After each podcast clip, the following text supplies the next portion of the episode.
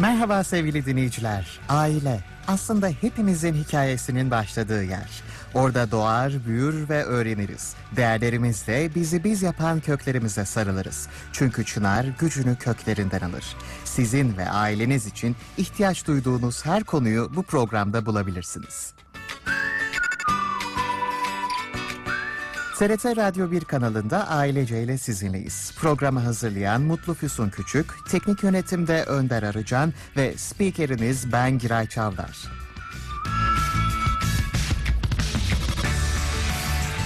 Programın ilk bölümünde her cuma olduğu gibi konuğumuz Üsküdar Üniversitesi kurucu rektörü, psikiyatrist Profesör Doktor Nevzat Tarhan.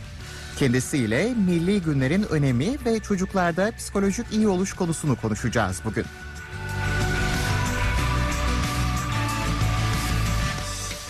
Programımızın ikinci bölümünde de konuğumuz diyetisyen Derya Zümbülcan olacak. Ramazan ayının oruç ve bedene etkilerini, edindiğimiz bedensel kazanımları Ramazan sonrasında da korumayı konuşacağız. Hazırsanız Ailece başlıyor.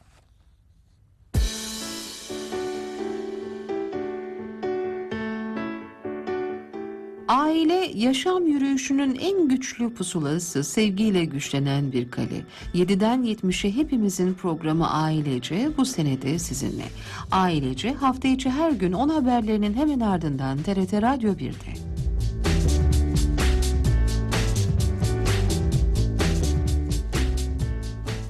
Her cuma olduğu gibi bugün de ilk konuğumuz Üsküdar Üniversitesi kurucu rektörü, psikiyatrist Profesör Doktor Nevzat Tarhan.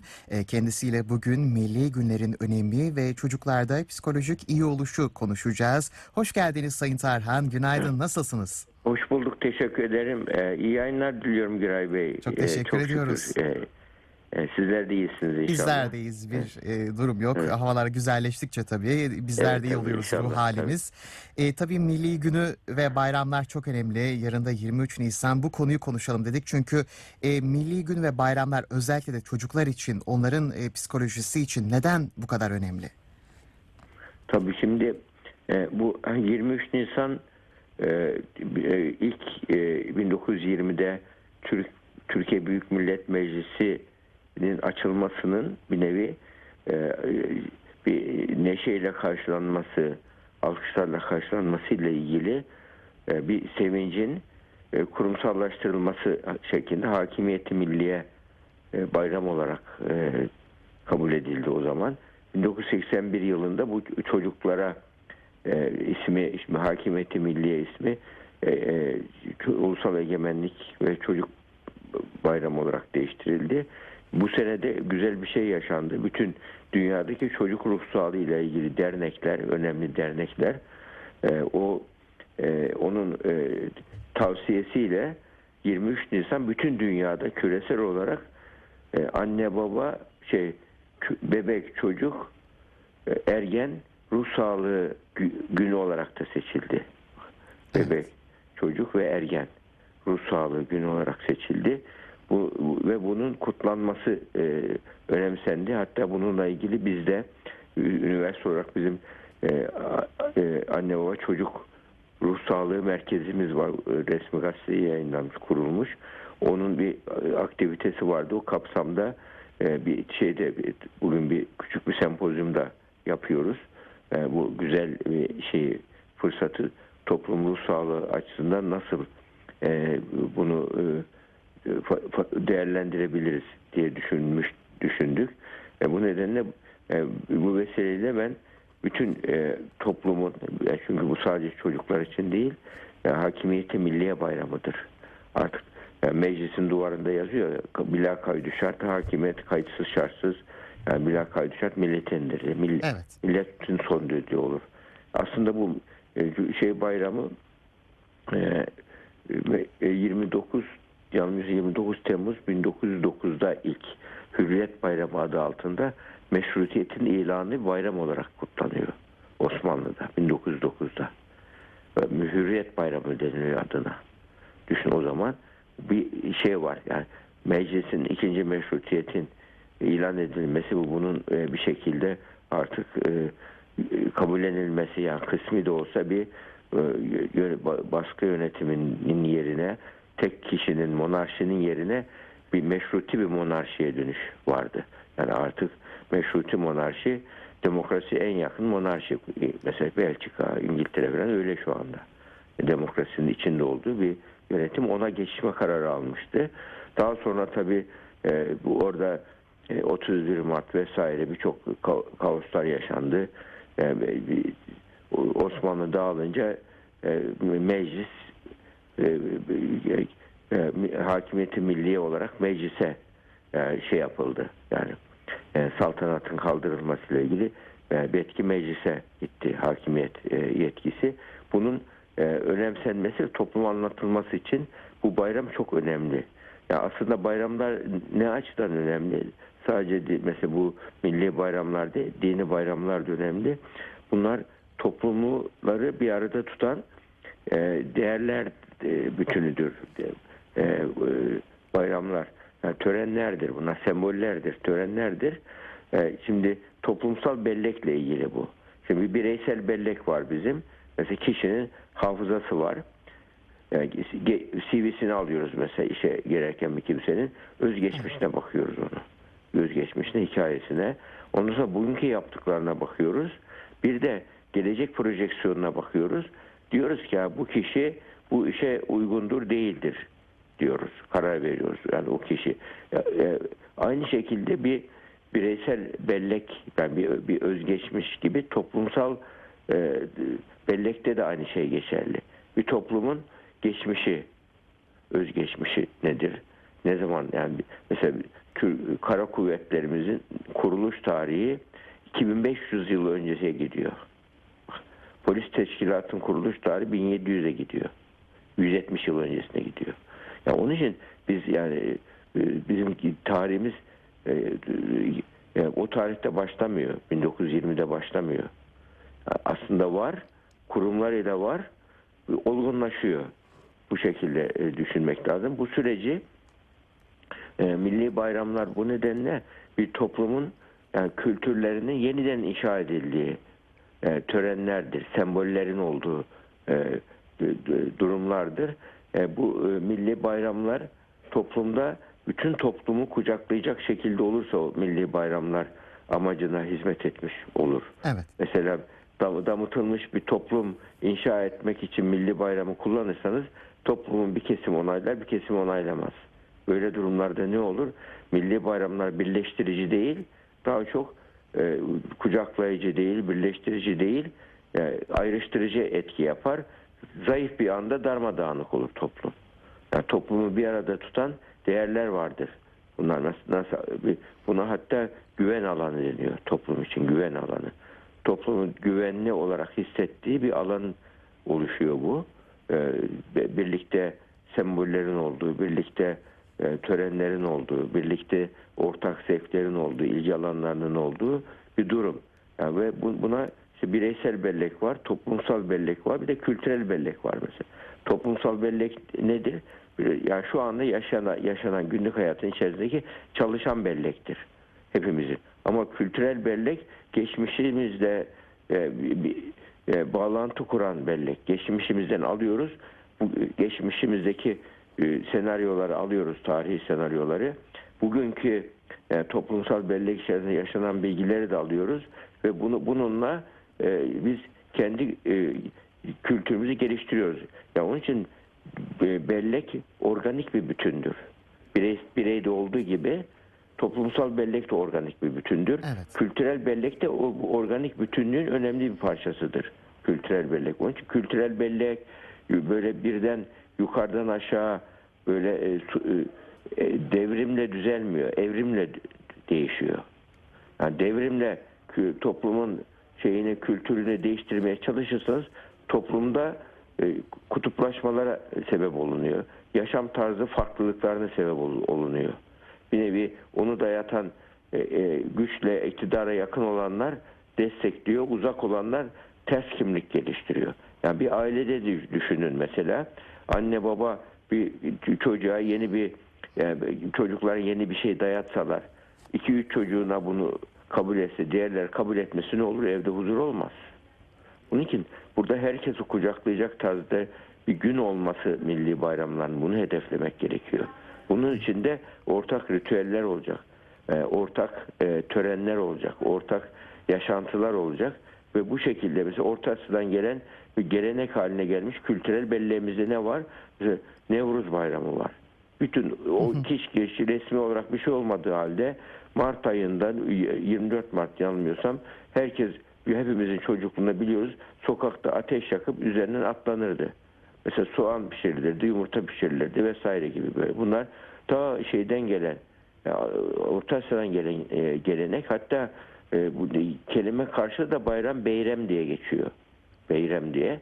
Yani neşeli gün anlamında geliyormuş. Yani Orta Asya'daki e, o, şey, Kaşgarlı Mahmud'un e, te, tespitlerindeki kavramlara göre.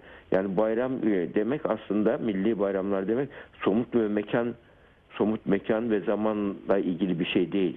Aynı zamanda soyut kimlikle de ilgili. Kimlik inşasıyla da ilgili bayramlar.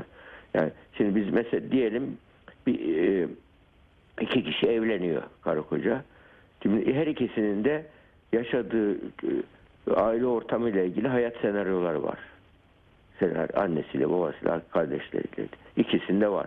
Şimdi iki kişi bir araya geldiği zaman yeni bir biri oluyorlar. Yeni bir yeni bir e, aile oluyorlar. Yeni bir güvenli alan oluşuyor.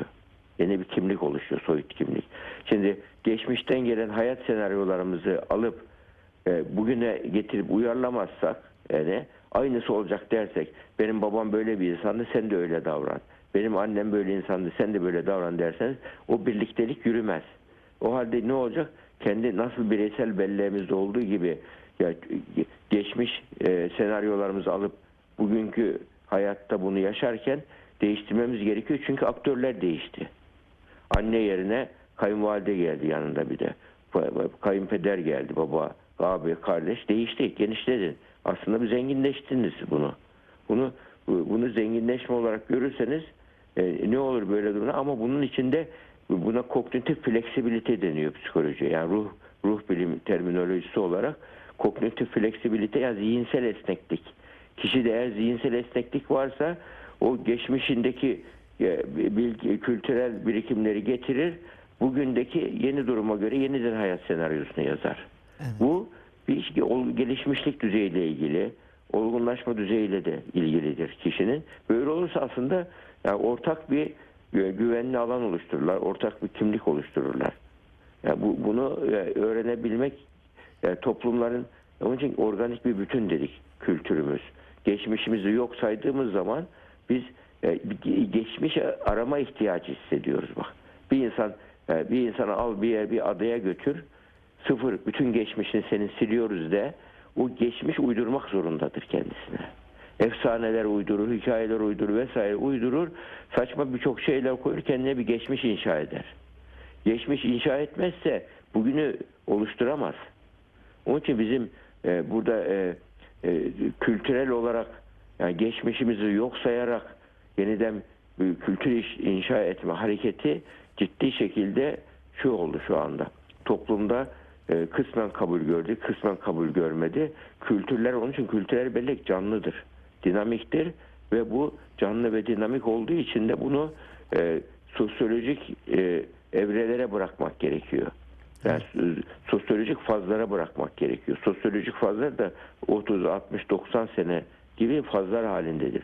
Mesela hı hı. toplumun dilini kaldırarak, mezar taşlarını yok ederek, yıkarak o toplumun kültürünü değiştirmeye çalışma politikaları yani tarihte hiç tutmamıştır. Yani bizde de şu anda ne oldu? Toplumda kırılmalara sebep oldu. Yani bu, bunun için burada toplumun yeniden inşası için bu bayramları bizim birleştirici, kucaklayıcı, ortak kültürel değerler üzerine inşa etmenin formülünü bulmamız gerekiyor. Toplum olarak da, bu sosyal politikaları belirleyen olarak da, yani sadece somut mekan, zaman ilişkisine bağlamamak lazım. Soyut kimlik inşasında da bunu önemli olarak görmek lazım. Bunu mesela Japonlar şeyi çok iyi yapıyorlar. O Hiroşima, Nagasaki'deki bombalama olayını ilkokul döneminde çocukları oraya götürüyorlar. Bak bizim atalarımız bizim için bu fedakarlıklara katlandı. Yeniden bu yeni bir durum oluştu. bunu yenilgiyi kabul ettik ama bunun şöyle şöyle gerekçeleri var diye bunu yapıyorlar. Onları çocuk, gençlerin daha çok çalışması için, sorumluluk almaları için e, kimlik inşasında kullanıyorlar. Yani biz bunu mesela bizim öğrencilik yıllarımızda yoktu bu mesela. Çanakkale'nin hiç adı bile doğru düz geçmezdi. Sadece ben şeyde e, Işıklar Asker Lisesi'nde görevliydim yetmişli yıllarda, biliyorum orada yani hekim olarak, askeri hekim olarak. Orada sadece asker okullarda vardı şeyde. Kuleli Asker Lisesi'nde şeyde, yani Çanakkale'de, hatta e, o dönemde bu Çanakkale Marşı'nı söyleyen e, bir, bir, ünlü bir sanatçı vardı. Onu getirmişti mesela okul komutanı. Yani o, o ruhu asker olduğu için onlar daha çok fark ediyorlardı. Çanakkale ruhunu canlı, canlı tutmanın ne kadar önemli olduğunu askerler daha iyi biliyorlar, anlıyorlar. Daha şimdi çok şükür o bilinç oluştu. O ruh canlandırılıyor, anlatılıyor. E bunlar e, çocuklarımızın kültür inşasında çok çok çok daha önemli. Yani e, Kurtuluş Savaşı'ndan e, en önemli e, geçiş şeyi on beş on beş şeydir. E, Nisan'dır. Şey on sekiz pardon on sekiz Mart'tır. Çanakkale'nin Zafer. E, zaferidir. Aynen. Yani Çanakkale zaferi olmazsa Kurtuluş Savaşı'nı yapamazdı toplum. Yani onun verdiği motivasyonla e, bir nevi yeniden canlanma oldu. Onun için o ciddi bir kırılma noktası. Tabii. Onu canlı Hı. tutmak çok önemli. Gelecek e, meclisin, toplumun... kuşaklara aktarmak da tabii çok önemli. Tabii. O yüzden de e, çocuklar evet. açısından konuşmak istedik. Tabii aynı zamanda belirtmek gerek. Yarın aynı zamanda Bebek, Çocuk ve Ergen Ruh Sağlığı Günü. Buna da dikkat evet. çekmek istedik, e, söylemek istedik programımızda. E, programın konusu da böyle olduğu için. E, buyurun efendim. Tabii. Şimdi Bebek, Çocuk e, Ruh Sağlığı Günü, e, Ergen Ruh Sağlığı Günü derken bu Covid pandemisine de biraz borçluyuz bunu. Biz yani hep Covid pandemisinden önce yaptığımız tespit araştırmalarda altmış beş yaş üstü daha fazla etkilenecek diye bekliyorduk genellikle. Evet. Fakat öyle olmadı, ilginç. Yani bu çocuk ve ergenler daha çok etkilendi. altmış beş yaş üstünde etkilendi tabii, Alzheimer vakaları vesaire arttı ama yani bir şekilde onlar kendi kültürel birikimleriyle dayanabildiler ama çocuk ve ergenlerdeki o sosyal izolasyon, onlardaki bir nevi sosyal temas azlığı, ciddi bir şekilde internette yoğun temas içerisinde olmaları, sanal gerçeklikte temas içinde olmaları onları travmaya açık hale getirdi, kırılgan hale getirdi. Yani onun için onlarda post pandemik olgunlaşma, post pandemik büyüme sürecine öncelik vermek gerekiyordu. Onun için zaten Dünya Çocuk Ruh Sağlığı Kurum, kuruluşları böyle bir şeye ihtiyaç hissettiler ve bugünü e, seçtiler. O da e, Türkiye için övgüye e, layık bir durum tabii, sevinilecek bir şey. Yani bu e, çocuğun ruh sağlığıyla ilgili şöyle, anne baba çocuk ruh sağlığı, çocuk ruh sağlığında sıfır üç hatta sıfır altı yaş arasında burada e, anne veyahut anne yerine geçen kişi çok önemli burada. Yani çocuk hayata bir şey, kararlar verirken hayatta böyle e, hayal kurarken, bir şeyleri yaparken yan gözüyle anneye bakar, babaya bakar ve bundan sonra çocuk hayata karşı yatırımlarını başlar, e, adımlarını atar, bir şeyler öğrenmeye çalışır. Bunları yaparken bu e, burada işte milli bir günle bunun denk getirilmesi de aslında şu açıdan çok önemli. Yani çocuklarımızı kendi kültürel değerlerimize uygun yetiştirebilmemiz önemli. Kendi e, yani biz ben kalarak bir biz olmak. Yani çocuk kendi milli kimliğimizi koruyarak dünya vatandaşı olmak. Bunu çocuğumuza öğretmemiz gerekiyor. Milli kimliğini korumadan dünya vatandaşı olmaya çalışırsan yetiştiriyoruz.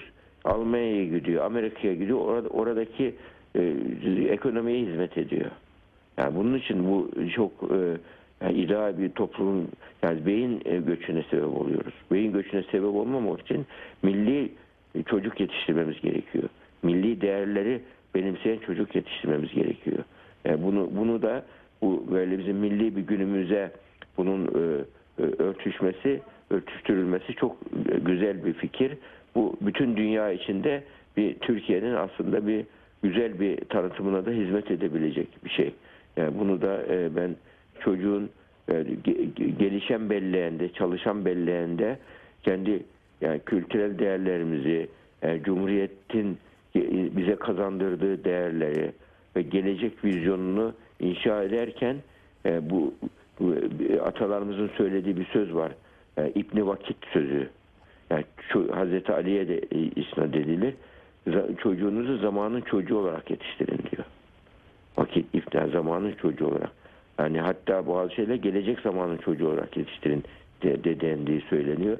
Yani bunun için çocuğu zamanın çocuğu olarak yetiştirmek istiyorsak bir elin çocuklarımızın bir elinde milli değerlerimiz olmalı, diğer elinde de bilgisayar, teknoloji olmalı. İkisinin arasında denge kurmalı.